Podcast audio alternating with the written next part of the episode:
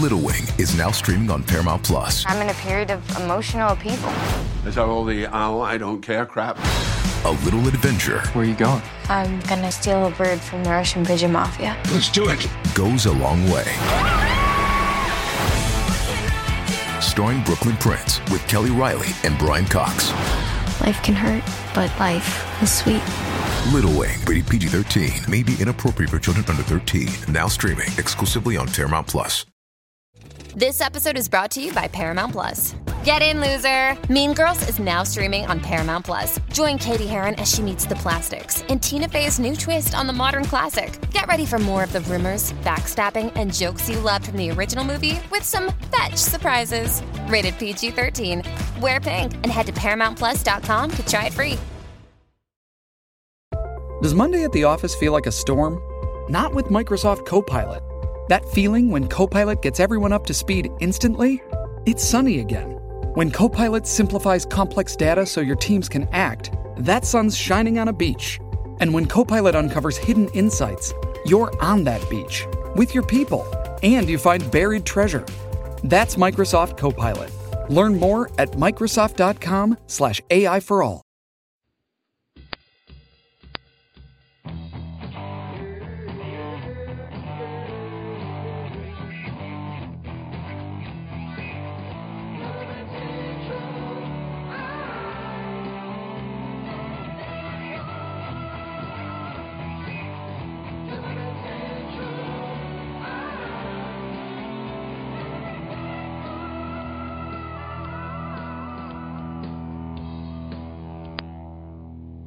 How you doing, everybody? My name is Steve Witschel. I am the host of the Cover Band Central, first ever Cover Band Central audio podcast. Thank you. Thank you very much. And I am also the one that created this whole page uh, almost three years ago. June 3rd of 2014 is when I started this page. And it's about time we started talking about stuff in a podcast. A little bit about me. I'm a bass player. I've been a bass player for 34 years. I also play uh, guitar and keyboards and sing a little bit. And I currently play five nights a week in two different cover bands in two different clubs in New Orleans, Louisiana. Now, I am not going to be doing this podcast alone. With me, my co host, Mr. Tony Bienert. Thank you. Thank you very much. Evening, everybody. Pleasure to be here. Yes, Tony. It's good to have you. Tony is a very, very good friend of mine.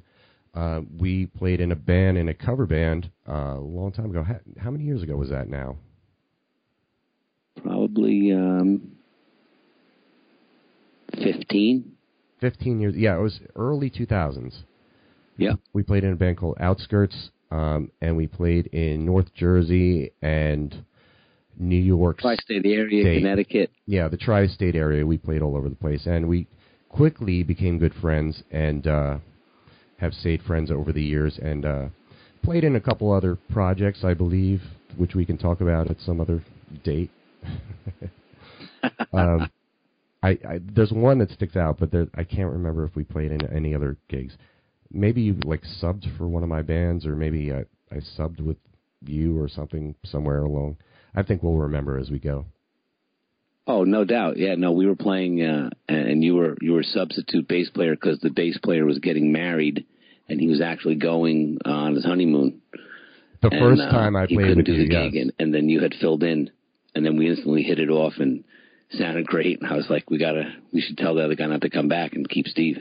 and I think I think we played the night after that too too right Yeah, we played two nights in a row. Yeah. played two nights in a row and I had just I didn't know any of you guys and I just came in and subbed and uh and I I probably knew most of the songs you guys were already doing and I don't remember if I actually learned any songs for that gig cuz sometimes I do that but um I don't recall I you know I couldn't even tell you what we played tell you the truth Well, you know, it's the professionalism of being in the cover band, you know, and treating it like a job, which is something we always talk about, you know, Right. and that was evident uh, that night when we played. You know, you were prepared. Yeah, it was great. You had great feel, and it was everything clicked. But you know, it, you treated it like it was a job, and it ended up turning into a, a great friendship. And you know, we played together for many years. It was great.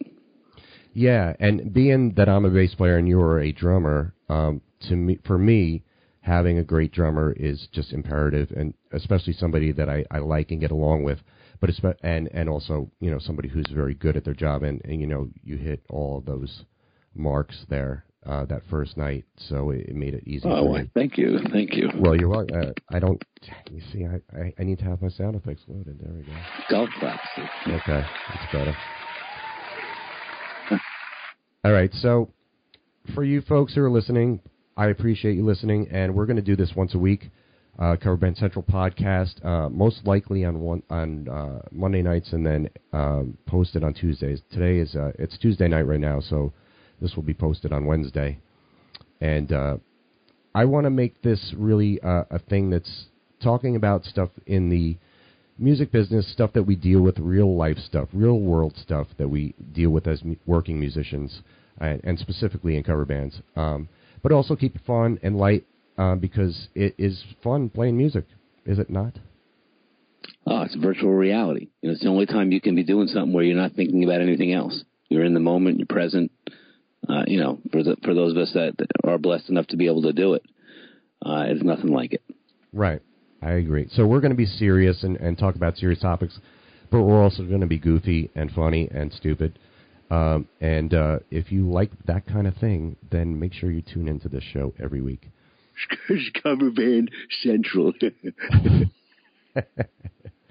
Um, so, just to get uh, give everybody a little bit more background, let's uh, let's talk about you. Uh, what's the first cover band that you remember ever playing in?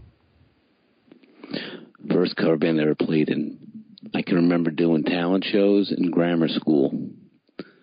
We had a cover band called the Warriors, and uh, we played Limelight of all songs. Wow. Um, but the first, but the very, very first band I was ever in, it wasn't really a cover band. It was uh, a cat I knew from uh, next town over in Paramus, and um, he we learned a bunch of the the very, very first cover song I ever played was Eddie by Styx, and then we played Red Barchetta and uh, Dance the Night Away by by Van Halen, and those like the three staples.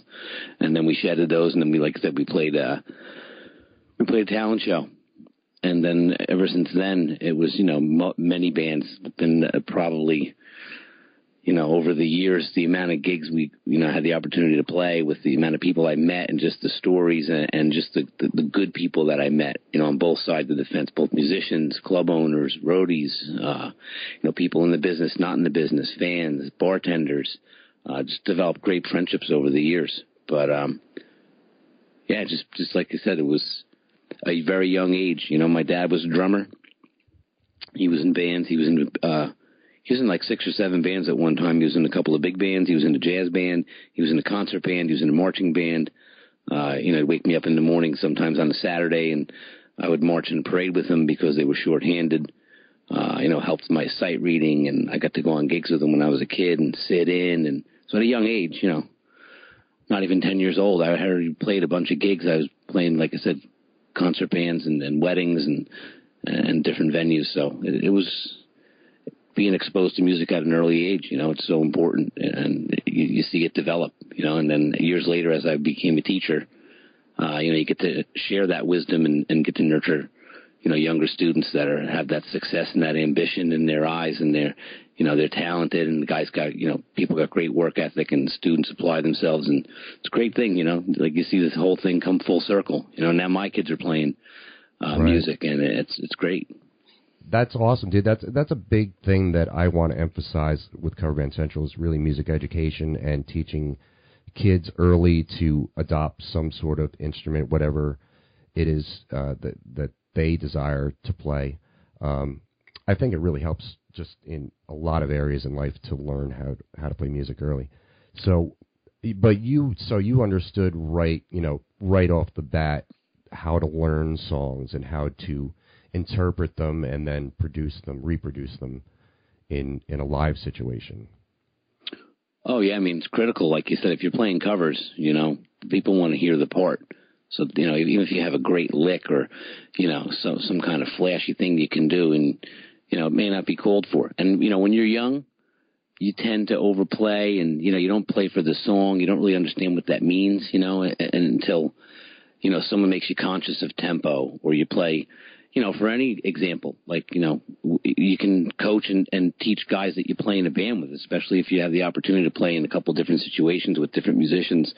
You know, there's always something to be learned. Guy could say, hey, you're pushing a little bit, pull back and, and sit more back in the pocket, or you're playing too busy, or you're not playing enough, or you need to push in this spot. You know, sometimes when you're right. subbing, uh, you know, you need a sense of, of, of looking to somebody for some guidance just to help you with uh, things that the band is used to doing, you know, endings and things of that nature. But again, oh, yeah. like you said, it's, it's it's all about uh, you know being prepared. Yeah, for sure. Yeah, I deal with things like that all the time, playing five nights a week. So let's jump into our topic of conversation. So for this first show, and I, I want to give you a little background on this um, thing that we're going to discuss. We're going to be talking about an article that I wrote, um, and I, I looked up and I didn't remember exactly when I wrote it, and I looked it up, and it was in May of 2013 that I wrote this article. And this is what really kind of started me on this whole path of doing Cover Band Central and building this community. Um, and the background of this is I was playing, you know, I was playing frequently in New Orleans. I was playing like five nights a week or, or whatever it was at the time. It might have been four, it might have been six. And then um, some things changed with management, and I lost a gig through no fault of my own, and I ended up um, moving back to Mobile, or not back to, but moving to Mobile, Alabama, where my mother lived, and uh, she needed at the time she was had some health issues, and she really needed somebody there anyway, so it kind of worked out. And I would still commute back and forth to New Orleans to to to, to sub and stuff like that, but I was residing in Mobile for about a year, and being there and not being able to play, I was like, I need another creative outlet, and I always enjoyed writing. So I this and this thing had been kind of kind of poking at me for for a while. Like just it kept coming up in my head. I need to write this down. These these things that occurred to me because I, I would be on stage playing songs that I play all the time and really not having to think about those songs that I'm playing. So my mind would wander.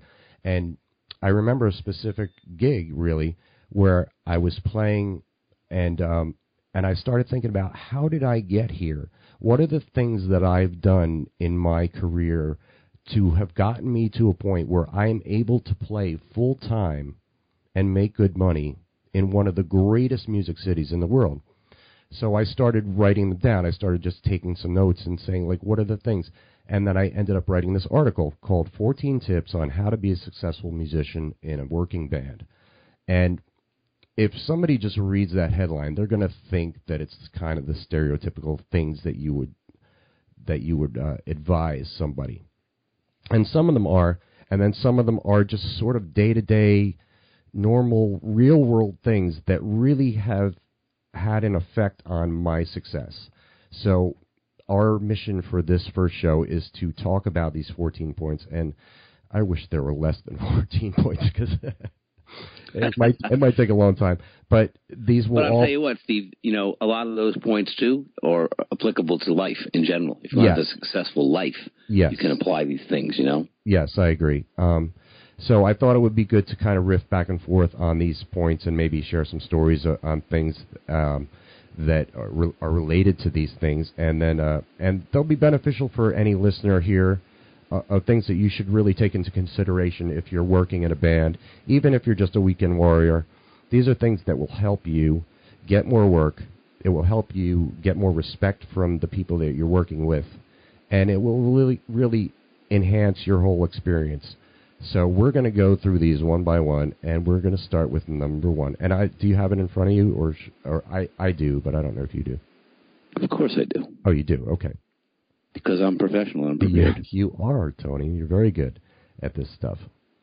Um, so number one, and these are not necessarily in order of uh, importance, but it's just the order I put them in.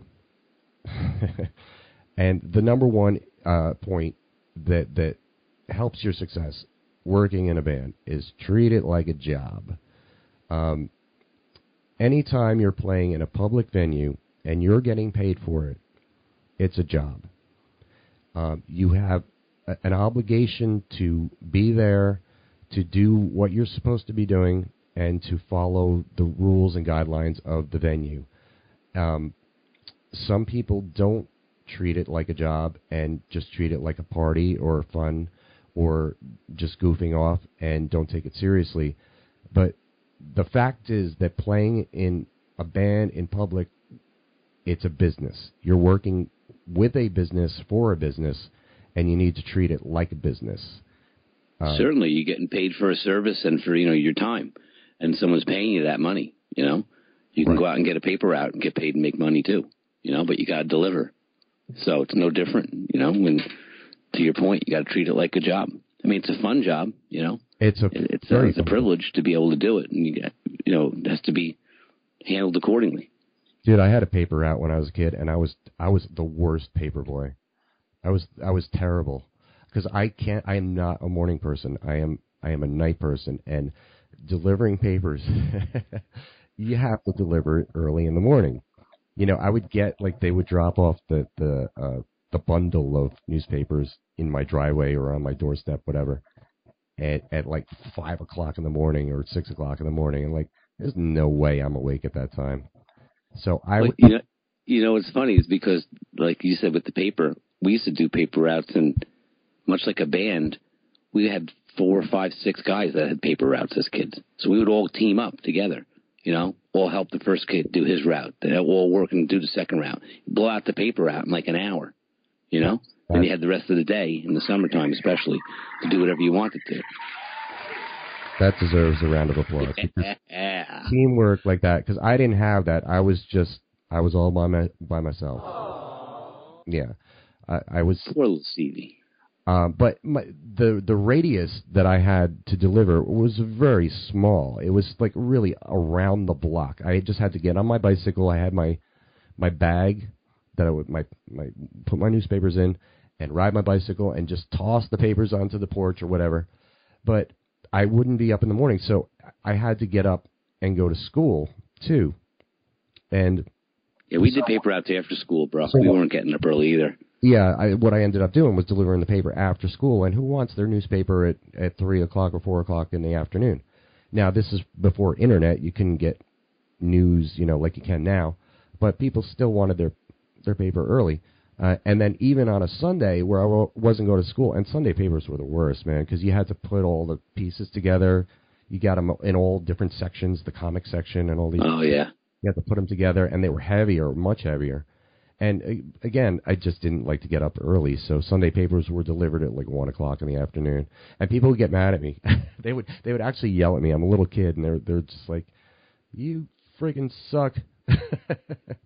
Right. So no different, right? Like you didn't you didn't live up to your end of the deal. You didn't deliver the paper on time, right? You didn't. You're getting paid for a service, and you didn't. You know, you didn't deliver a quality product. No right. different than playing in a band in a bar, right? You want to be asked back. You know, even if you don't bring a ton of people, if you're tight and you're good and you're good people, uh, you know, they'll have you back and give you another shot. Yeah, you know, you treat it with and treat people with respect and and um, and uh, be appreciative of the fact that you are getting paid to play music. You know? Absolutely. That's a pretty wonderful thing. Um, so, yeah, I, I, don't know that there's a lot more to say about that. I think it's pretty self-explanatory. So yeah, well, like you know, rolling right into you know the second thing is to be on time, right? You yeah. treat it like a job. If you start work at eight o'clock in the morning or nine, you got a nine to five job, you know, and you're you're rolling in late, you know, people are going to take notice. Yeah. You want to move up, you get there early and you're prepared for the day and you know, it's no different. Yeah, be on time is number 2 and and um and, and you know, man, I got to tell you, like being a drummer, and especially back in, in the early cover band days, we would travel with mega equipment. You know, double bass kit, eight toms, twenty cymbals, cage system, guys to help you set it up. I mean, people look at us like we're insane. You know, going on a a 20 minute warm up spot and we were like playing the garden, you know, with like 15 people helping us. But, um, you know, being a drummer, even today, always the first to arrive, last to leave, you know, so it's very aggravating when other people in the band roll up, you know, late or they, or they miss the sound check, you know, and there's no excuse for it. You know, be on time. It's respect for your bandmates. It's respect for the venue. It's respect for the people that are hiring you. Right. You know? And, yeah, and, not only yeah, like you said, the bandmates, the venue, the, and the people, and something that I noticed too when I prior to writing this article was because I work in New Orleans and there's there's big staffs in in some of these venues where there's you know the bartenders and shot girls and stuff and they work long long hours and they take their breaks and they schedule their breaks based on the time of you know, the band playing so it, it's imperative that you as one singular band member be there on time get your get ready to do your job be ready to do your job before you're supposed to be ready um, because you're going to affect the whole flow of the club the club's night, the, the staff of the club and everything. You're gonna you're gonna affect all these different people, and that's not the case at every gig, but it's certainly the case at a lot of gigs because the venue has to operate its own business, and it's dependent on you to to be on time. Yeah, absolutely. You know, and if you take it to a different level, if you're playing in a wedding band, we'll say it's all time. You know, it's all time the whole evening from when you start, from cocktail hour to you know set up by time, sound check time, uh, you know, timing of of, of the, all the events of the evening. It's all you know. It's all run very efficiently. You know. Right. So that's again pretty self-explanatory. So let's move on to number three, which is a good one. Learn and remember people's names. Ah, yes. Ah, yes. If if you're working in a band and you play any club on a regular basis, it's really really helpful to know the people that work there because those people that work there work there all the time. You don't. You know, you're coming in as a guest really to work in their club. So if you come in and you're friendly to people and and you're uh, and you learn their names, they're gonna they're gonna appreciate that. Anybody appreciates somebody, a stranger, especially knowing their name. It's anybody does in, in any walk of life. You, if somebody acknowledges you and calls you by name, they're gonna they're gonna like that and they're gonna remember you. And in my case, where I work, I, I have a residency gig, you would call it, because it's the same club every week. I see the same people, you know, a couple nights a week so knowing who they are, what their name is, I I go further than that. You know, I, I have conversations with these people and learn more about them. Um, but they they're going to treat you so much better when you acknowledge them as as a person and not just hey bartender. You know, hey Chip, hey guy, hey guy. you know, and think about how many people you're going to meet in the course of an evening, right? You know, you're playing a gig, and, and on top of all the people that work there that are also working, you know, you're going to meet fans, you're going to meet people, you're going to meet acquaintances, you're going to meet Joe's friend Pete, who loves the band, and he's a guitar player too. And you know, it's important, like you said, remembering people's names because you may, you know, you run into that person somewhere else, and if you're like, hey, I kind of remember you, you were so and so. But if you walk up and say, hey, Pete, how's it going, man? Steve, remember I met you the other night, and he's like, whoa, hey, how's it going? Right. Now, see, I wrote in this article, and I'm going to share this article along with the, the podcast. I'm going to put a link so people can follow along and I wrote what my little trick is. But do you have any sort of tricks to remember anybody's name?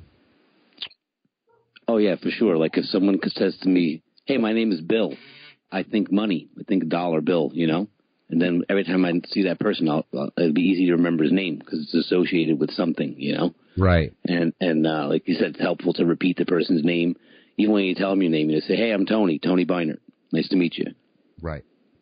Right. And, um, yeah. Or I you can associate with someone else you know. Like, you know, you may walk in, you may meet somebody and, uh, you know, you can associate their name with someone that you know that that, that, that, you know, has that same name. Hey, my name is Billy. Oh, I got a cousin Billy, you know, and think in the back of your mind.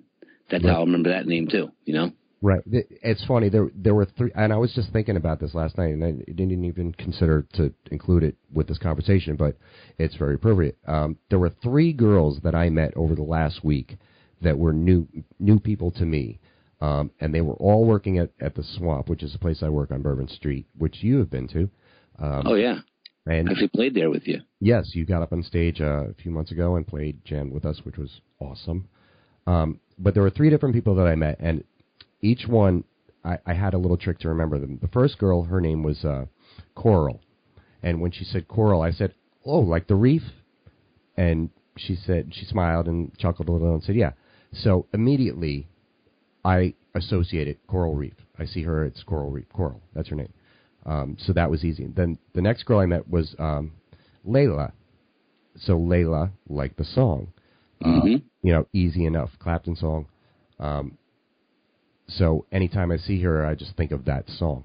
And then the the, the next girl was uh, another song. She said Mandy, and I said like the song, and she said yeah. So I, I always make sure I get it right too, because sometimes it's it's garbled in in a loud club. Somebody says their name, and you're like, what, what? So I, I always make sure I, I get it right first, and then associate it with something immediately. So anytime I see any of those three girls now going forward, I'm going to remember those names. Oh yeah, excellent. My buddy played in the band with and the guy's name was Sharif, and everyone was calling him Casbah. You know, Rock the Casbah. Sharif don't like Don't it. like it. Hey, kosher. Good times. Yeah, so that's a, that's those are good little tricks to do, but it, it really is very helpful to to acknowledge people and, and learn their name and and uh, and not just be dismissive of them, and especially don't act like you're better than them because you're in the band. Because again, these are people that work at these venues all the time. They know the place. They see bands come and go. They, you know, it's it's their home. You're the guest in their home, so you can't. and it also, like you said, puts it on a personal level. Right. They're going to remember you more than maybe somebody else. right. You don't want And the next time that you see them or they see you, they'll remember your name too. And then you start to get a camaraderie and a friendship going. You know, and even if you don't play there that often, you might, you know, I've played places that you're there once every three months, and uh, you know, you strike up the conversations, you make friends with the people that are there. Uh, you do your job, you're professional, and, and you know, next time you come back, they they remember your name. So it works both ways. Right, absolutely, and I I love that when I walk in and I when I walk up to the bar and somebody says, "Hey, Steve, how you doing tonight? Do you want your usual?" You know, I, I mean, it just, I- um, Yeah, and please don't trip over Fred as he rolls out the red carpet for you. Just back up a step for a second. Thanks. Right. Um, all right, so uh, I think we got that point covered. Uh, so Oh, yeah. number four, and this kind of goes along the same lines: be polite to everybody. Everybody, everybody you encounter, you don't know who they are really. You don't know how they're going to really affect your night or your life going forward, and you can actually make end up being making a lot of friends just by being nice to people.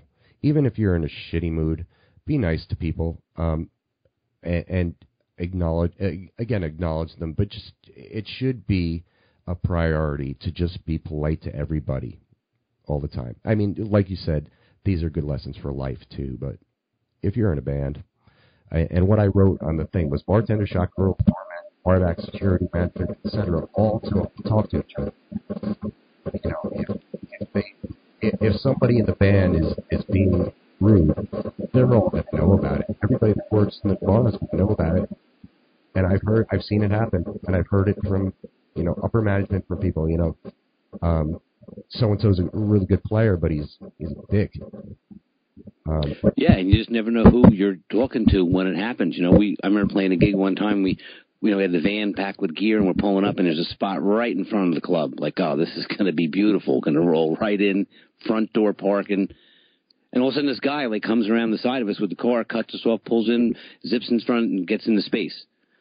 So he pull up with the window. The guy's out of his car now, you know, and said to him, "Hey, you know, we're the band. We want to park there, and the guy's got an attitude. You know, eh, it's not my problem. Too bad. Whatever. You know, could have very easily got you know had words with the guy, but you know what? It's not worth it. Want to be on time. Want to make sure we're into the venue without any trouble. You know, we got to. You know, you don't want to start a fight outside the club that you're about to play in either. That doesn't ever work out good. You know. that would But then you, you know you end up parking, and and then by the time we load into the gig, turns out that the guy is the bouncer for the club.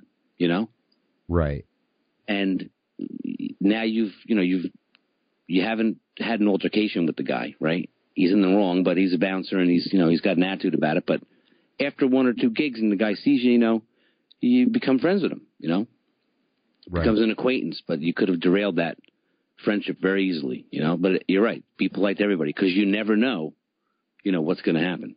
Yeah, and and you have the advantage sometimes at clubs and bars where uh, anybody that's working on the staff wears a uniform or a shirt that has the logo of the the venue or whatever.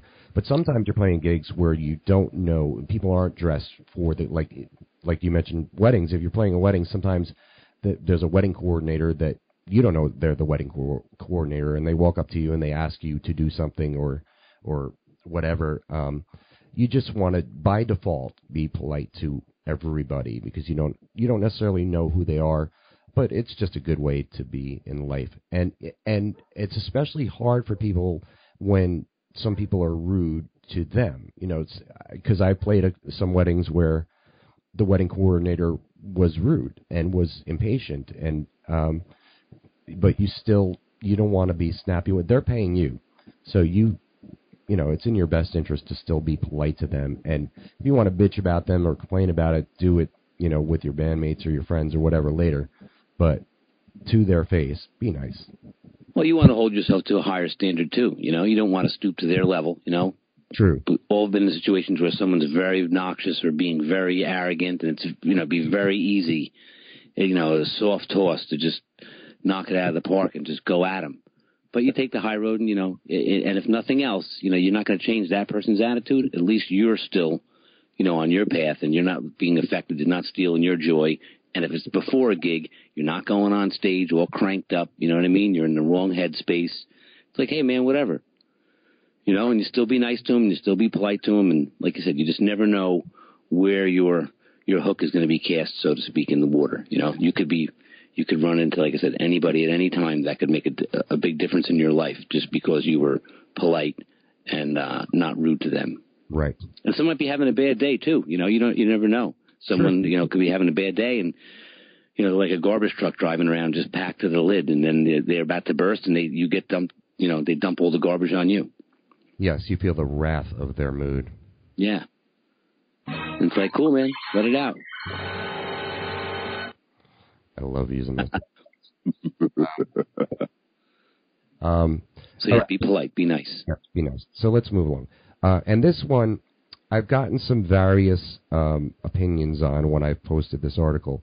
But number five is tip your bartenders. Um, I tend to over tip, and for me, the benefit of that is that um, they remember me and they'll remember what I like to drink and most importantly is when the bar is busy, they will notice me there, and I will get bumped to the front of the line. Um, you know, Steve, it never works for me. Is that? I true? always I always give them tips like don't play in traffic. You know, you should probably dress a little more appropriately. It, it never seems to work out for me. That's good. I like that. Were you back, back there? I didn't hear it. I did. Oh, there you go. So real live drums. Yeah. Uh, yeah, some people are like, you know, it, it goes to the uh, Reservoir Dogs thing. You ever see Reservoir Dogs where uh, Steve yeah. talks about that? I don't like the tip. I don't tip. Uh, right. You know, and some people have that attitude. Um, and okay, don't then. But if you don't, then you're not going to be treated the same as the people who do tip well.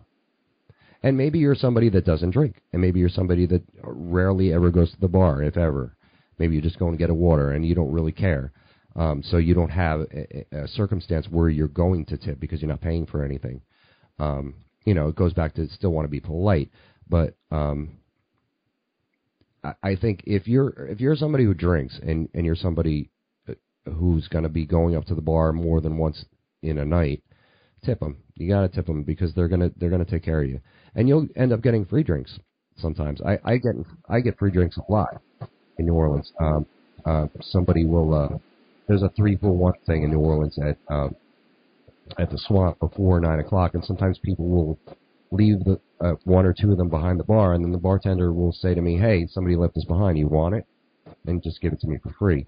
Um, and it's because I, I've developed a good relationship with these people um, just by treating them well and, and knowing names being nice to them and tipping them. Yeah, and it's appreciate. It shows your appreciation too, because they're not making any money off of that five dollar beer, or that eight dollar beer, you know. Yeah. But you tip them, that that's their money. They don't make a lot of money, and they work harder than we do. And um, some people might disagree with that, um, because there's a lot more put into playing in a band than just being at the gig and playing. You have to learn songs, you have to rehearse, uh, buy gear and all that stuff, and bartenders just need to show up and tend bar. Um, but um, at the gig, it's not really hard for musicians. You know, we're doing our thing that we love, whereas bartenders work 12-hour shifts sometimes, and they're just you know on their feet all day and running back and forth and dealing with drunks. So and yeah, and keep you know keep in mind that the owner's not there. He's going to ask them, "Hey, how was the band last night? You know, how'd they do? And you know, the register looked good, and you know they could they could they can sway it either way. You know, oh, place was packed. The, the guys did great. Band sounded you know sound was great last night. Band was on. You know, I say, yeah, brought a lot of people, but the band was okay. You know, right. So um, that leads us well into number six, and I'm trying to move this along swiftly because we're over a half hour here already, dude you got to get moving. So drink responsibly. Drink responsibly. Um, I am a person that likes to drink at gigs, and I don't know how you feel about it. I don't really remember. I can't like you know to play at the level I want to play at. Uh, I can have a beer or you know a shot or two, but that's it. Like I you know I can't drink more than that because then I I can't play at the level I want to play at. Right. So I'll usually drink water. You know. Right. I am always drinking water. I always have a bottle of water up there, but I do like to drink beer and occasionally shots. Um, and um, it's New Orleans is a, is a big party town. Everybody's out there drinking, and when you're part of that party and people see you as an active, you know, participant in that, I think it helps. It actually helps alcohol sales because, um, you know, they they want to be just as much a part of the party. But that's kind of a lame. That sounds like an alcoholic talking. Like hey, listen, there's nothing more aggravating also than playing in a band with somebody that is getting hammered and yes. is getting sloppy yes. and thinks that, man, I'm in the pocket though. It sounds so good. No, bro, it really doesn't, you know? Yes. I, I and you can tell the difference, you know, and, and uh, yeah. There, there have been one or two times here in New Orleans where I've gone overboard. Um, and I didn't feel like it really compromised my ability to play my instrument but other people thought otherwise. So, um, so, exactly. Yeah, you think it's just like you think you're a great dancer when you're drunk, but you're you're. Um, but so I know how to. I know myself. I know my level of tolerance, and I I, uh, you know, ninety five percent of the time eat a nice healthy meal before I go out to play, and so you know I got a full stomach, and you know I drink them in moderation. I, I, I pace it. Um, so I'm not, you know, I'm not getting hammered. Um, and the thing you got to remember too, Steve, you know, not to cut you off, is that over the course of the night, people may buy the band rounds. They may buy the band shots. They yes. may buy the band drinks. You know what I mean? So you may already, you know, have a drink on stage, and all of a sudden, you know, uh, someone else is coming up to hand you a beer, and all of a sudden, someone else hands you a shot. You know, and all of a sudden, you may have you know, two or three things in front of you. And the yeah. person that bought you the shot has one in their hand too, and they want to do it with you, you know? Or yeah. they bought the whole band shots and they want you to do, do them all together, you know? That happens often here, dude. I mean, at least yeah. at least once a week, sometimes several times in a night. In it, in fact, it happened this past Friday night at Krazy Korner, which is another place I play on Bourbon Street on the weekends. Um, there weren't a lot of people in the crowd, but there was this one guy who kept buying the band rounds of shots, and he did it like three times.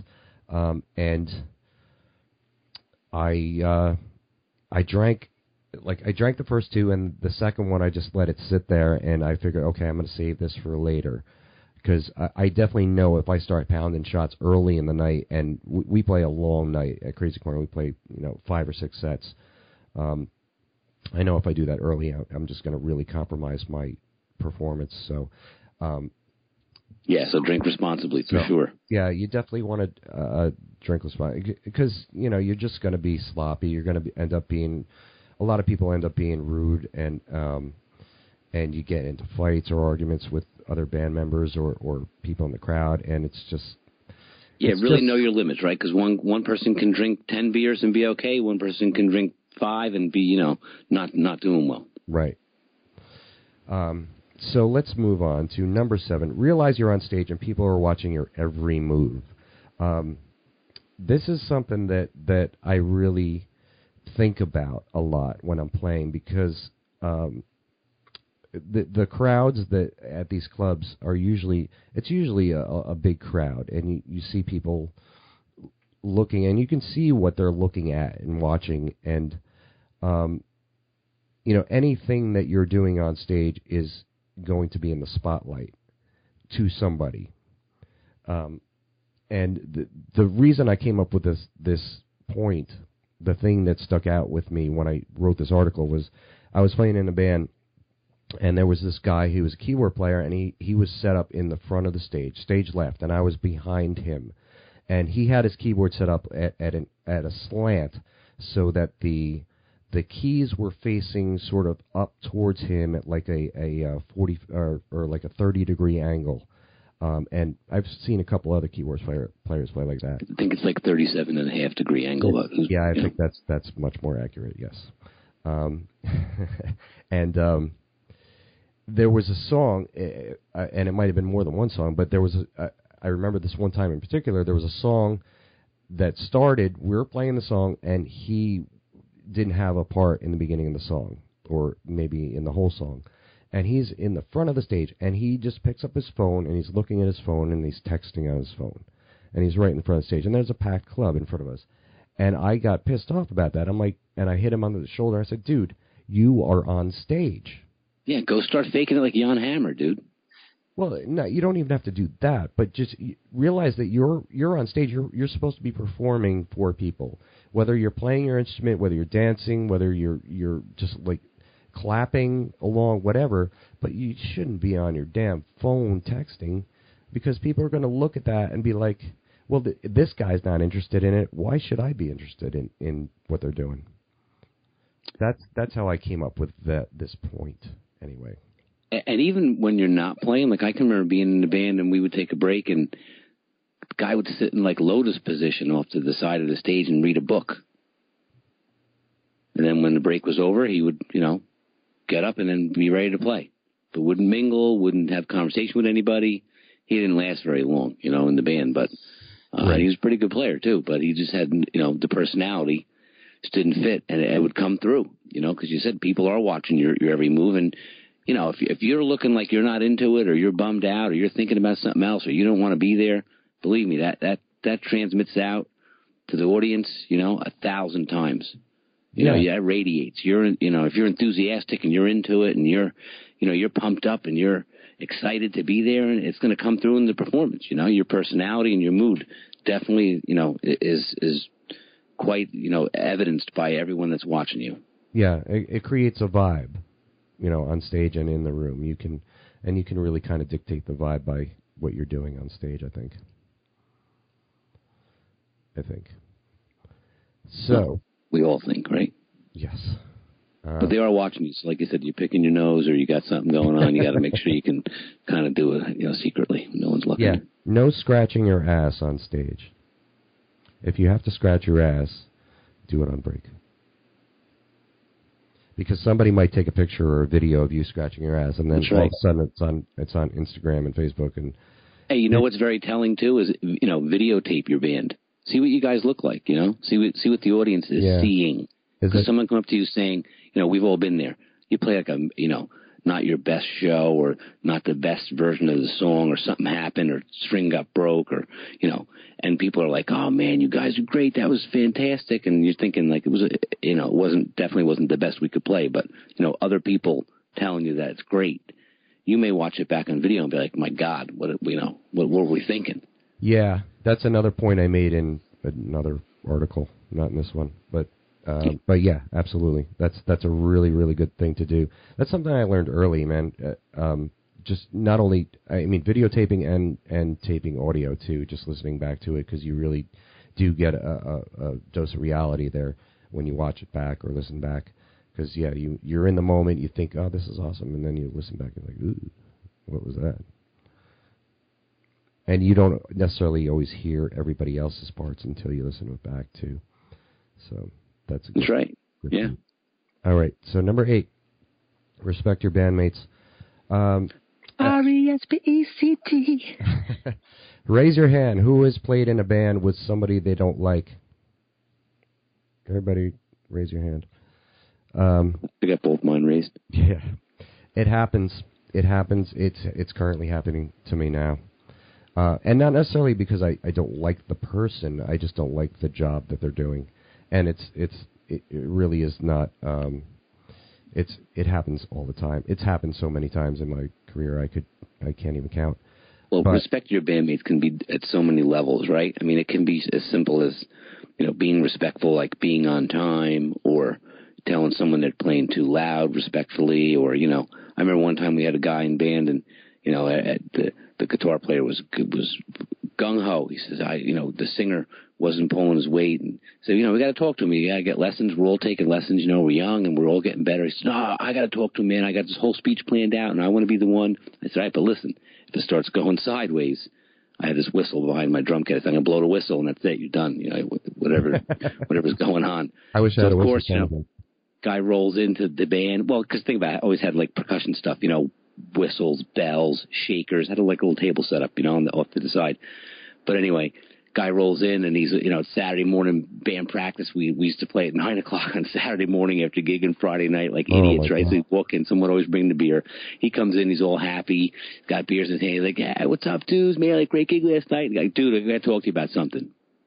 So the guy greets him at the door, you know. So he's like, all right, man, what's up? You know, he goes, uh, dude, lately me and the guys think you've been sucking. You know, and then you hear from beep, you hear the whistle going off. All right, dude, that's it. it's over. That's Conversation is ended. Right away, the guy's all offended. You know, F you. Everyone's like ready to have a fist fight. Hey, listen, what the, what he's really trying to say is, you know, you're a really good singer with the potential to be a great singer. We think you should start taking some lessons, you know, because we're all evolving, and that would be the right thing to do. right. Of course, it didn't go that way, you know, initially, but respect, respect the guys in your band. You know, if they're not pulling their weight, listen, some guys are just not a fit. Period. You know, you have Yeah. a talk, you you go through the motions with them, and you try to get them up to speed, and it just doesn't work. You know, and you part ways and you move on. Then you find guys that it clicks with, and like I said, you just respect your bandmates from, you know, not over from like so many different uh, perspectives, right? From not over overplaying to being constructive criticism. You know, there's so many levels of respect that you could show them. Yeah, and, and the point I made when I wrote the article was especially on stage, and, and you have a tendency if you're, especially if you're playing a long gig and something isn't going right, to kind of fire at the the person who didn't play the right part or missed a part or whatever, and and do it right there on stage. Give them a dirty look or say something, and it, you know it's it's easy to do that. It's maybe it's harder to keep your mouth shut. Um, but that's the best way to go because you don't want to do it on stage because then all of a sudden now now you're pissed off and now the other person's pissed off and now that's people are going to see that and it's going to affect your performance. It's going to affect the overall performance of the band. So you know over overall i mean you want to respect your bandmates but definitely especially on stage. When you're on stage performing you know the people it, it- you know people will film this stuff and if you shoot you throw some shade at at somebody else in the band it's it's going to be visible you know you're going to see it I Uh, remember playing a gig one time, and the bass player was having all kinds of struggles, and he was, you know, he was, he was drank a little too much, and he was not, you know, playing up to his level, and he was making a lot of mistakes, and everyone in the band was like, "Dude, come on, get it together," you know, and starting to like yell at him and get aggressive, and all of a sudden, man, dude just snapped, unplugged his bass, turned the amp off. It was house gear, packed up his shit, and he was like, "I'm out," and just walked out in the middle of the gig. That's funny. I can't tell you how many times i've felt like doing that. Yeah, he did it, and then we were like on the mic, like, uh, "Hey, does anybody know how to play bass? Want to come up and uh, sit in a little bit?" see that's great man. If it, i mean it's not it's not great. Don't do that kids. Kids if you're listening Yeah. kids do not do that. Do not just do walk that. off do not walk off in the middle of a gig. But if i was if i was in the crowd and somebody was like hey anybody know how to play bass? I'd be like yeah i do Yeah, unfortunately, there was no stellar musicians in the band that Yeah. night. Guy got up, he's like, "Yeah, man, I know how to play bass," and he got up and he's like, "Um, what, what do, how do, what do I do?" what do i do right The guy, take the bass off, dude. Go back in the crowd, thanks. Yeah. And does does anybody know how to play bass and have their bass with them yeah, exactly. and have have an amp with them and a cable? And if you know how to sing, that'd be great too because we need some backup vocals because we just lost our, our best backup vocals. Ah, that's funny. But yeah, Um, respect. Respect. All right, so number nine, take requests. Uh, this is going a little bit uh, in a different direction than what we've been talking about. But um, the original reason I wrote this was because, and I'm sure this happens with everybody at every gig, but in New Orleans especially, people are just so um, conditioned to come up to the stage and say, say, "Do you know the song? Do you know this band?" Blah blah blah, and I have found that the best way to uh, to deal with that situation is to be appreciative, be polite, and take their request. Take it. That doesn't mean you need to play it. Just take it. And there's a lot of things that you can say, and, and I employ these all the time. I need to ask the other guys if they know it. Um, we'll, we can do it in the next set. Um, you know, uh, we could do something else by that band. Um, and, I mean, there's so many things that you can do. But or just and, flat out, man, no, that's a great that's a great song. That's a great I'm sorry song. That unfortunately, we don't know it. Yeah, I've done that so many times. I love that song, man. I wish we could do it, but we we don't know it. Um, you know, I, I've said that a million times, uh, but um, it, it's a big part of the us our deal in New Orleans because we we uh, rely a lot on tips. So if people um, make a request, they'll throw some money in the tip jar, and then you know we'll play it. And you know, more than not, we know the song. People usually usually request songs that are popular that we know, and we we know a lot of songs. Um, but yeah, it's really more about the attitude of how you approach requests, and it doesn't matter who you are in the band, what instrument you play, anything. If you're in the band, somebody's going to come up to you and say, "Can you play this song?" Even even if you don't just get to decide. No doubt. You know. And then you're always going to get that person that comes up and says, "Hey, my cousin John, he's a great bass player. Can he get up and play a song?" And you say, "Yeah," or I say, "Yeah." If it's a bass player, I don't care if he's good or not. I'm going to say yes and let him get up and play bass, and the the rest of the band can deal with it. Dude, I remember I was like 16, played this biker party, and uh, I got a, you know the older guys in the band drove. I brought my drums and everything, and they were brand new.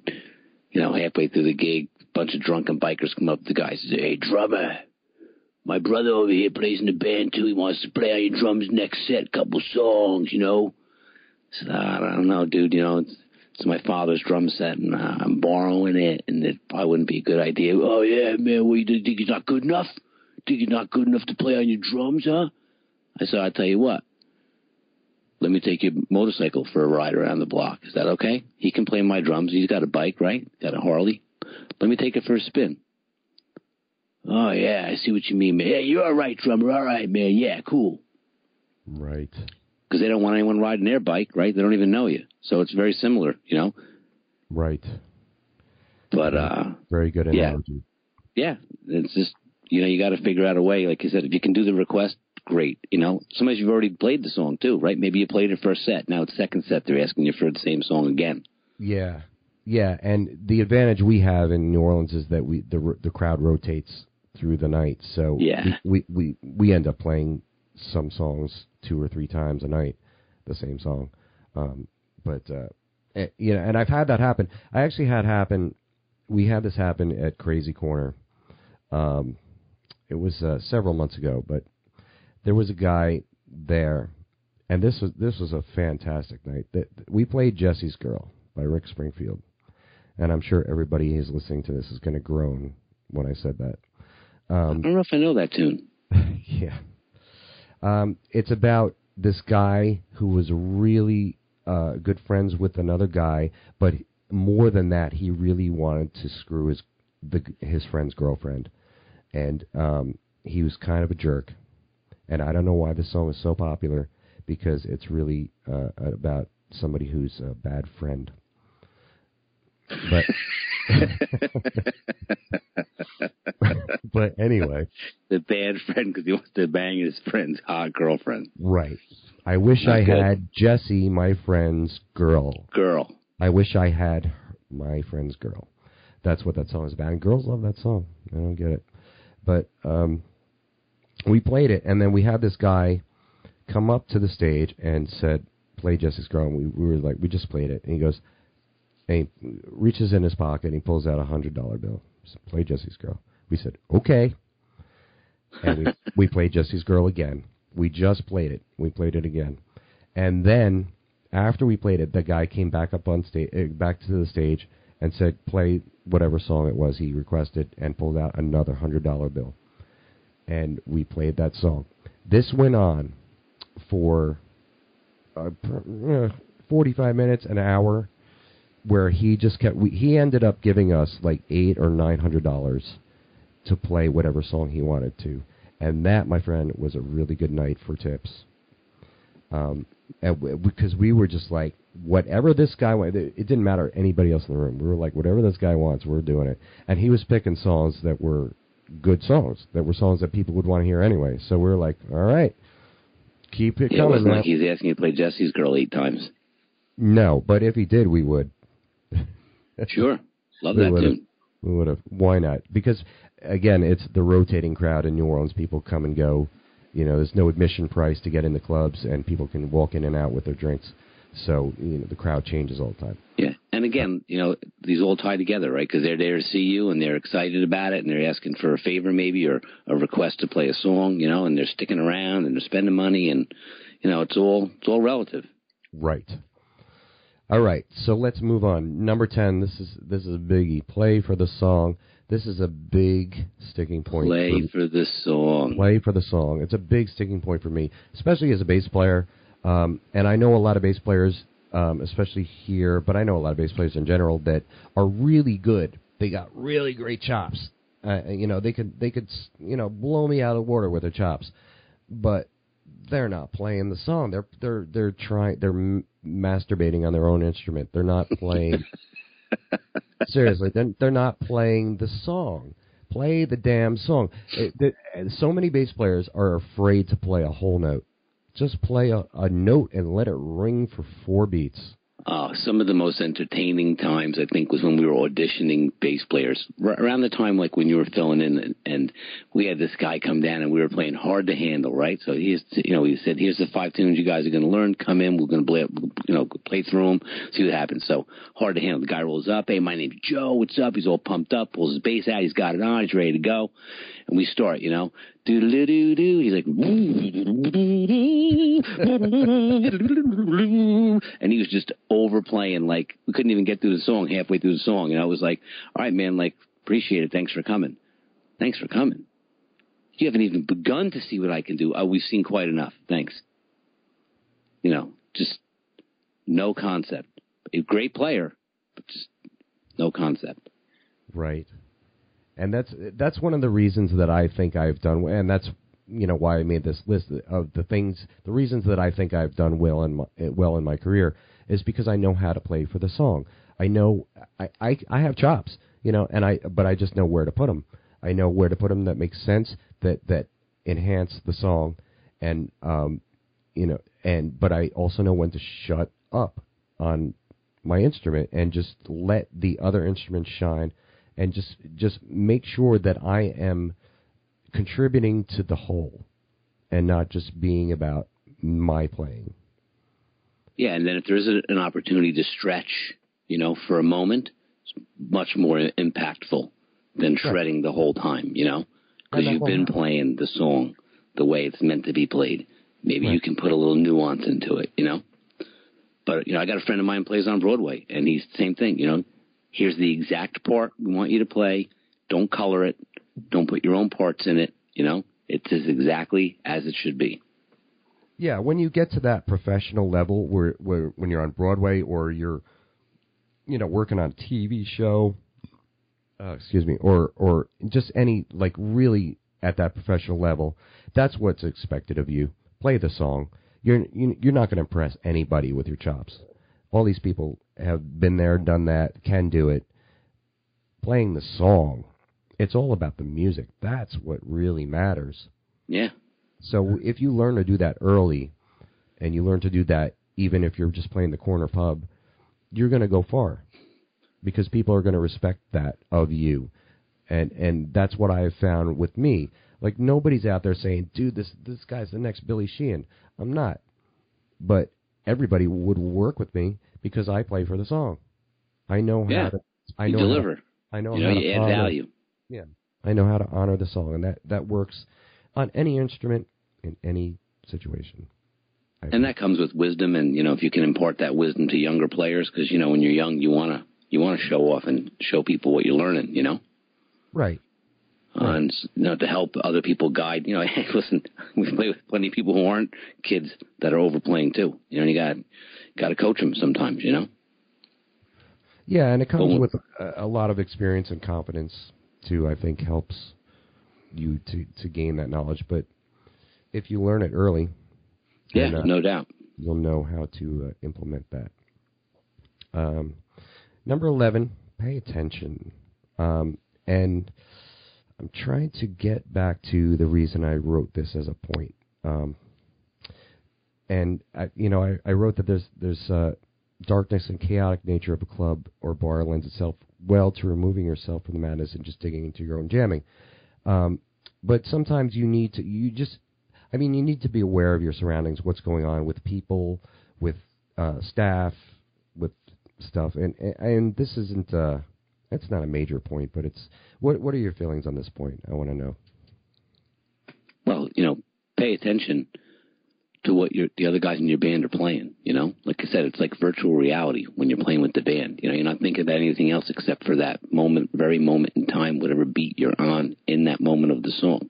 You know, so if you're present to that and paying attention to what you're actually playing and your volume and your dynamics and the way you're interacting with the guys on stage and everyone's, you know, paying attention to what's going on in their own perspective, you know, from their instrument and and how they're fitting into the whole thing, as well as how it's being presented to the audience, you know. So be cognizant of those things, you know, and like playing the, the song with your bandmates, but knowing where it fits and giving other people space and you know, maybe like you said, and you know, from a drummer's perspective, not playing a fill in this spot because you know that the guitar lead starts on that note. You're just going to give them a nice crash to bring them in and not step on them. Things like that make a big difference. Yes, I agree. Big difference. And the one of the points I made in in the article was about things that sometimes things go wrong on stage. Sometimes a guitarist will break a string. Sometimes you know the keyboard just cuts out, or you know, or a singer just forgot the words, and you know you need to kind of be on on top of that and jump in and fill it in if you can. You know, if you know the words to the song, jump on the mic. If if you can cover the keyboard part on your guitar, do that, or you know whatever. If the keyboard can cover the guitar part, uh, but it, it happens all the time. I'm sure it happens to everybody. Something goes wrong. Something is wrong on stage all the time. We could talk an entire show yeah, about but that. like to, to wrap that, pay attention to also, like you said earlier, that you're on stage. You know, that people are watching you. You know, like you said, don't have your head down and look like you're disinterested. You know, you get in your own space and you're not really paying attention. You know, Right. interact with the crowd, look around, look like you're having fun, be excited. You know, have a smile on your face. That you're having a good time. Yeah. And there's people I know that are really, really good players and are just like that, where they're just completely not interested in anything else that's going on in the club. They don't care about the people that are there. They're just into their own thing. And they do fairly well, but that's always a, a point of consideration when hiring people like that. You know, I, I'm not going to name any names, but there's people here in New Orleans where it's like, oh, that that person's great at that instrument, but oh, he looks so bored on stage. He looks so bored, and that really makes a difference in the whole presentation. Yeah, and then you can also sense when you know someone thinks they're better than they are, and they're being real flashy. You know, from, even from a drummer's perspective, you know, just twirling sticks and looking like I'm too cool and I'm just disinterested. You know, but really not. You know, not not killing it. Right. Right. Twirling sticks is cool. I, you know, my thing about drummers, my pet peeve of, about drummers is if they're twirling sticks and trying to be very visual, um, they they gotta keep the groove. They can't disrupt the groove. That's it. Can't disrupt. It, it, I don't care what you're doing. I if you're you know keeping that beat and keeping that tempo solid, then I'm fine with that. But if you start slowing down because you're twirling your sticks, and I've played with people like that too, then you got to stop doing it, or you got to learn how to play. You know, keep the beat. So you need to practice with a, a click track or a metronome and twirl your sticks and see if you can you know keep up with that because it does affect the whole- Absolutely. affects the whole song, affects the whole thing. Um, so yeah, um, should we go to twelve? Number twelve. Break down quickly. Now that's something I know a lot about. Yes, you do. It's always very interesting how you know the drummer arrives first, sets every all his gear up, right? Mics, whatever you got to do. Everyone else rolls in after him, sets up their stuff. End of the night comes. Rest of your band can hit the last note. Guys, thanks for coming, man. Great audience. Have a great night. Those guys are off the stage. Your band leaves the stage. They start mingling, having a drink, talking. Drummer starts breaking down immediately. Cymbals coming off, and if you're, you know, if you're breaking down your whole kit, you know, it's a mission. By the time you're 20 minutes into it, you know, even with a, a five piece kit, if it's mic'd up and you have a board and you got to take all the wires down, you know, keyboard player walks up, unplugs out of the amp, unplugs a couple other things, wraps up his cord, breaks out his bag, puts two keyboards away, folds up the stand, puts it in. You know, under 10 minutes, gone. Drummer, hour, you know, to, to break down and get out. And like you said, break down quickly because the bartenders do not want to sit there while your band bullshits around and has conversations. And it's like, guys, you know, 20 minutes, we're closing the doors, and you haven't even started to break down yet. Now you're Right. there an hour. Those guys are not happy, man. The registers are counted. You know, Right. all the chairs are turned upside down, waiting for you to go so they can lock the door. You know, that's that. That's one thing you do not want to be getting in the habit of doing. Yeah, somebody's mopping the floor and they're just all standing there like twirling their keys, waiting for you to leave. Yeah, That's that's definitely something that I've seen happen, and it's also it's so frustrating to be if you're playing in a situation where there's a number of bands playing on the same stage during the same gig, and and there's another band waiting in the wings to get on stage, waiting for you to get your shit off a stage. Um, you, that's an instance where you really want to get just immediately just get your stuff off of the stage, out of the way, and then do whatever else you have to do to pack up on the side of the stage or backstage or whatever. Just get it off stage and, and make the space for other people. Um, you know th- that drives me crazy. If I'm waiting for somebody and I really want to get my stuff set up and and do whatever I got to do, um, so I'm in the habit, and I've been in this habit for a long, long, long time. And that's why I put this in this article of of making sure that that's the first thing I do. I hit that last note, and I just you know I'm wrapping up my cable, I'm putting my bass in my case. I'm anything else that I need to wrap up. It's it's it's getting done and it's getting off stage and getting out of the way of everybody. Um, and it makes me feel better because it's like, all right, I got the work done. Now I can go. Now you quickly run back to help the drummer break down because he's he just got his pedal off the kick and a couple of cymbals down, and you're ready to go have a beer. Listen, that's not my problem. You chose to be a drummer. I'm not helping you at all. And that's why you guys out there always remember if you're a drummer in a band, you should get paid more money because you got to bring more stuff. You got to put more time. Just right. saying. observation. Yeah. I don't know why I did twice. Oh, just going. just won't stop. Drum solo, see? Drummers never rest. That's why you should get paid more money too. You got to constantly play. Very physical. I got the sound effect, effect thing on my phone. It's pretty cool. That is and, cool. And it's uh, you press the button and it and it does the sound, but I don't know why it just kept going over and over again. Exactly. All right. See, I don't want to. Oh, it's got. I, I see. It's on repeat. I can't. Excellent. I knew there would be Snoopy something. harmonica. As much as we practiced to, to w- went through all the technical stuff, I knew there was going to be some sort of technical glitch. There had to be. That makes it fun, right? Absolutely. Um, so point number thirteen, we're almost at the end. Clean up after yourself, and that goes along with the same stuff that we were just talking about breaking down.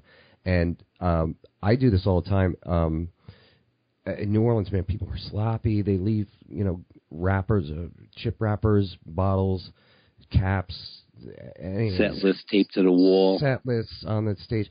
There's always stuff on stage, and we'll we'll make a mess when we're up there because we're up there, you know, Krazy Korner. We're up there for you know five sets, six sets in the night, and we're you know having some drinks, and we we got this stuff all over the stage. So I'll not not only do I clean up after myself, I clean up after other people that are on my side of the stage, and I clean up- clean up after people in the crowd because people in the crowd will put their drinks on the stage and then leave the empty bottles there or Yep. just empty stuff there. It happens all the time. So I'm just I'm constantly cleaning up, not only at the end of the gig but during the gig.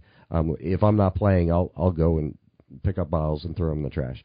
Um, but it really is a good thing to do to get respect um, from the people that you're working for, because somebody has to clean it up. Somebody will eventually clean up the mess. So if it's not you, it's going to end up being so, or not somebody in your band. It's going to end up being somebody that works there, and they're they're not going to be happy about it. They're going to, you know, even Yeah. if if somebody making minimum wage, um, th- they're just going to be like, Ugh, you know, Hey, listen. go. Most of the people in the bar are not cleaning up after themselves. That's why they got to go around and pick up all the cups that are sitting on the ledges and on the tables and on the counters and on the bar. So Right. when you do clean up after yourself, you know, being in the band, they they notice that, you know, and they appreciate it. I think so. You know, and even if it's on like the, at the bar, if you're at the bar and you see a cup that's empty and the bartender's really busy, you know, you just take the cup, throw it in the garbage. That the bartender's going to appreciate that. I've done that, and I've seen them notice. You know, and they may not say anything. They may just give me a little smile, and that's it.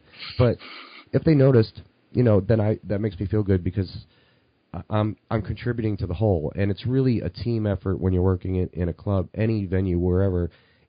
Anybody that's working there, you all kind of want to work as a team and not think of like, all right, I'm in the band, so I'm better than everybody else because I I sh- can shred, man, like Steve Vai. Well, nobody really cares. Somebody that's working behind the bar does not give a shit how good you are. They care how nice you are, or how pro- professional you are. Yeah, and respect knows no bounds, you know, ego or not. Right. So it's a good practice to just get. It's a good habit to get into to to just pick up your stuff around your immediate area that's that needs to be cleaned up or taken off the stage. Um, and and again, especially in a night when it's busy, when there's a lot of bands playing, when there's a band that's coming on right after you, they don't want it to have to move your empty beer bottles uh, or anything. You know, get that stuff off the stage and throw it away. You know, do be, you know, be polite and responsible or something. Clean up, be tidy. Clean up, be tidy. Um, so we'll get to our last point, which is Thank everyone. Thank you, thank you, thank you, thank you. Yeah, thanks. Thanks for coming. yeah, you know, it. I, I think that's just a great general rule in life, right? Oh man, you know, you, people appreciate that, and they, they, you know, again, they, they, they, they feel, you know, appreciated, and and they feel valued, and, and no matter who it is, you know, thank the guys for playing in the band with you. You know, you thank the bartenders, you thank the crowd, you know, you thank everyone that's contributed to the effort, you know, because we're all in it together. Yeah, and there's nobody that's ever going to get mad at you for saying for you saying thank you to them. People are always going to like that. Yeah, Uh, it goes a long way, no no doubt. You know, and shaking hands, like you said, even if you play, you know, you thank the manager or you thank the bouncer. Hey, thanks for having us. You know, hope you can have us back. You know, you, you like I said, you try to make relationships there because that's what it's all about. You know, the, the, the, to be in a band, you know, especially if you're a professional musician, you know, the the guys in the in the band that you're playing with want to have someone cool to hang out with. They want to have someone that they, you know, is respectful. They want to have someone that's thankful for the opportunity uh, you, you know, doesn't matter how great a player you are. You know, we've all met guys who are, you know, myself included. I've met, you know, some of my idols, and it's a big disappointment when you meet them and, and they got a big ego, and you can just tell that they're not really thankful for what they have, and it's more of like a, an expectation or an entitlement. You know, and you meet other people I've, you know, who are monster players, who are world renowned, famous people, and are just regular guys, and are very cool, and you know, I mean it's it's all about being thankful and, and thanking people and you know appreciating the fact that you get to play music you know especially if you do it for a living right? I mean well what a great opportunity. First of all not everyone can play an instrument so it's a blessing and a gift just to have the talent to be able to do it and then to be able to actually earn money by doing something that you love and something that you're good at and you're honing your craft and you're paying homage to the talent that you've been given. I mean it's all you know it, it's what's not to be thankful for? Let everyone know, you know. Yeah, yeah, getting to that space of gratitude, man, it just it invites more good things into your life. You get into the the feeling of gratitude and the actions of gratitude. It will bring about things. So many things have happened in my career, 34 years of playing, and have come about just because I was grateful for what I had and what I was able to experience and the people that I was able to work with, and that it, it just it feeds on itself. And I have been able to get to the point in my life where I can make a living playing music. I play five nights a week, and I play with really good musicians. I play in, in a, this exciting, amazing town of New Orleans, and it's always different. It's always fun. Um, I'm always learning, and I'm always grateful for it. And you know, I define that just even pointing out the little things to be grateful for and being specific with them too really helps, you know, and especially with other people. Like we say, we're talking about thanking people, you know, thank the doorman, thank that bouncer for kicking out that drunk guy who was disrupting the band. You know, be specific with it. You know, uh, thank thank the bartenders for staying on top of you know everything that they had to do, and um, it, it goes a long way when you really get dig into that feeling of gratitude and uh, and putting it into action it makes such a difference in, in your life as a in your life as a musician, but it just in your life in general. Well, thank you for that, Steve. Appreciate that. You're welcome, Tony. I, and guys, I, thanks to everybody for listening. This has been great. Yeah. Um, so going forward, um, we're going to be doing this once a week. That is the plan. We're going to have a show every week, and then eventually we're going to be starting to do interviews with people that are in the industry that you can learn something from. And uh, there's a few people I already have in mind, and some of them have actually attained some very good success. So they're going to have some really good tips for musicians in general. Um, but I'm hoping to find more people that are interested in this. So if you are, please drop me a line if you're interested in being part of this show or uh, being interviewed or anything that you want to contribute. Uh, be fantastic. Uh, we're going to do this once a week, and uh, we'll see how it goes so far it's it, it, seems pretty good. This was pretty good, right, Tony? It's very cool. Had a great time tonight. Thanks. We went uh, an hour and fifteen minutes. Wow. yeah. to talk about.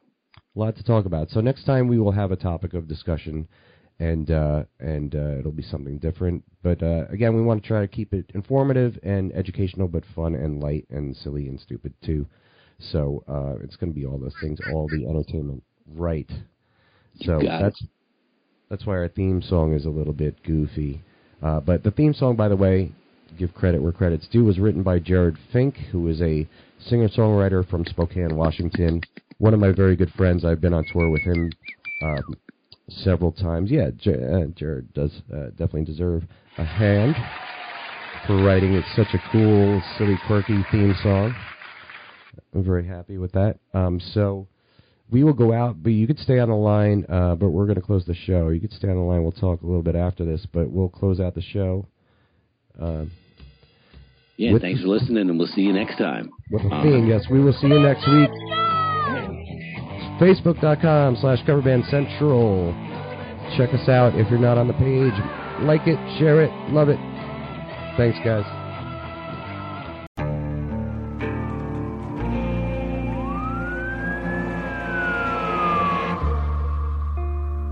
What would you do to achieve the American dream? The big house, the happy family, the money. 911, what's your emergency? Would you put in the hours? Would you take a big swing? What's the problem? What's the problem? Would you lie? Would you cheat? Would I shop? Would I shop? Would you kill? Yes. My mom and dad. My mom and my dad. From Airship the studio behind American Scandal comes a new true crime history podcast. I'm Jeremy Schwartz, and I'll be taking you inside the minds of some of our most notorious felons and outlaws, exploring the dark side of the American dream.